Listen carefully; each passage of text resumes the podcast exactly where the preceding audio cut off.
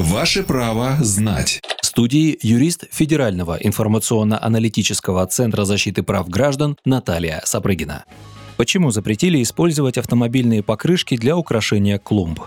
Старая автомобильная резина относится к отходам четвертого класса опасности. Согласно ГОСТу, вредные вещества, классификация и общие требования безопасности и Федеральному классификационному каталогу отходов. Они вредны для здоровья, так как выделяют токсины, и к тому же пожароопасны, потому что легко воспламеняются. Нарушители могут быть привлечены к административной ответственности по части 1 статьи 8.2 КОАП. Санкция статьи также влечет предупреждение и или наложение административного штрафа на граждан в размере от 1 до 2 тысяч рублей, на должностных лиц от 2 до 5 тысяч рублей и на юридических лиц от 20 до 100 тысяч рублей.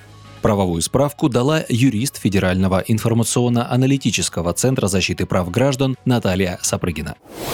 Ваше право знать.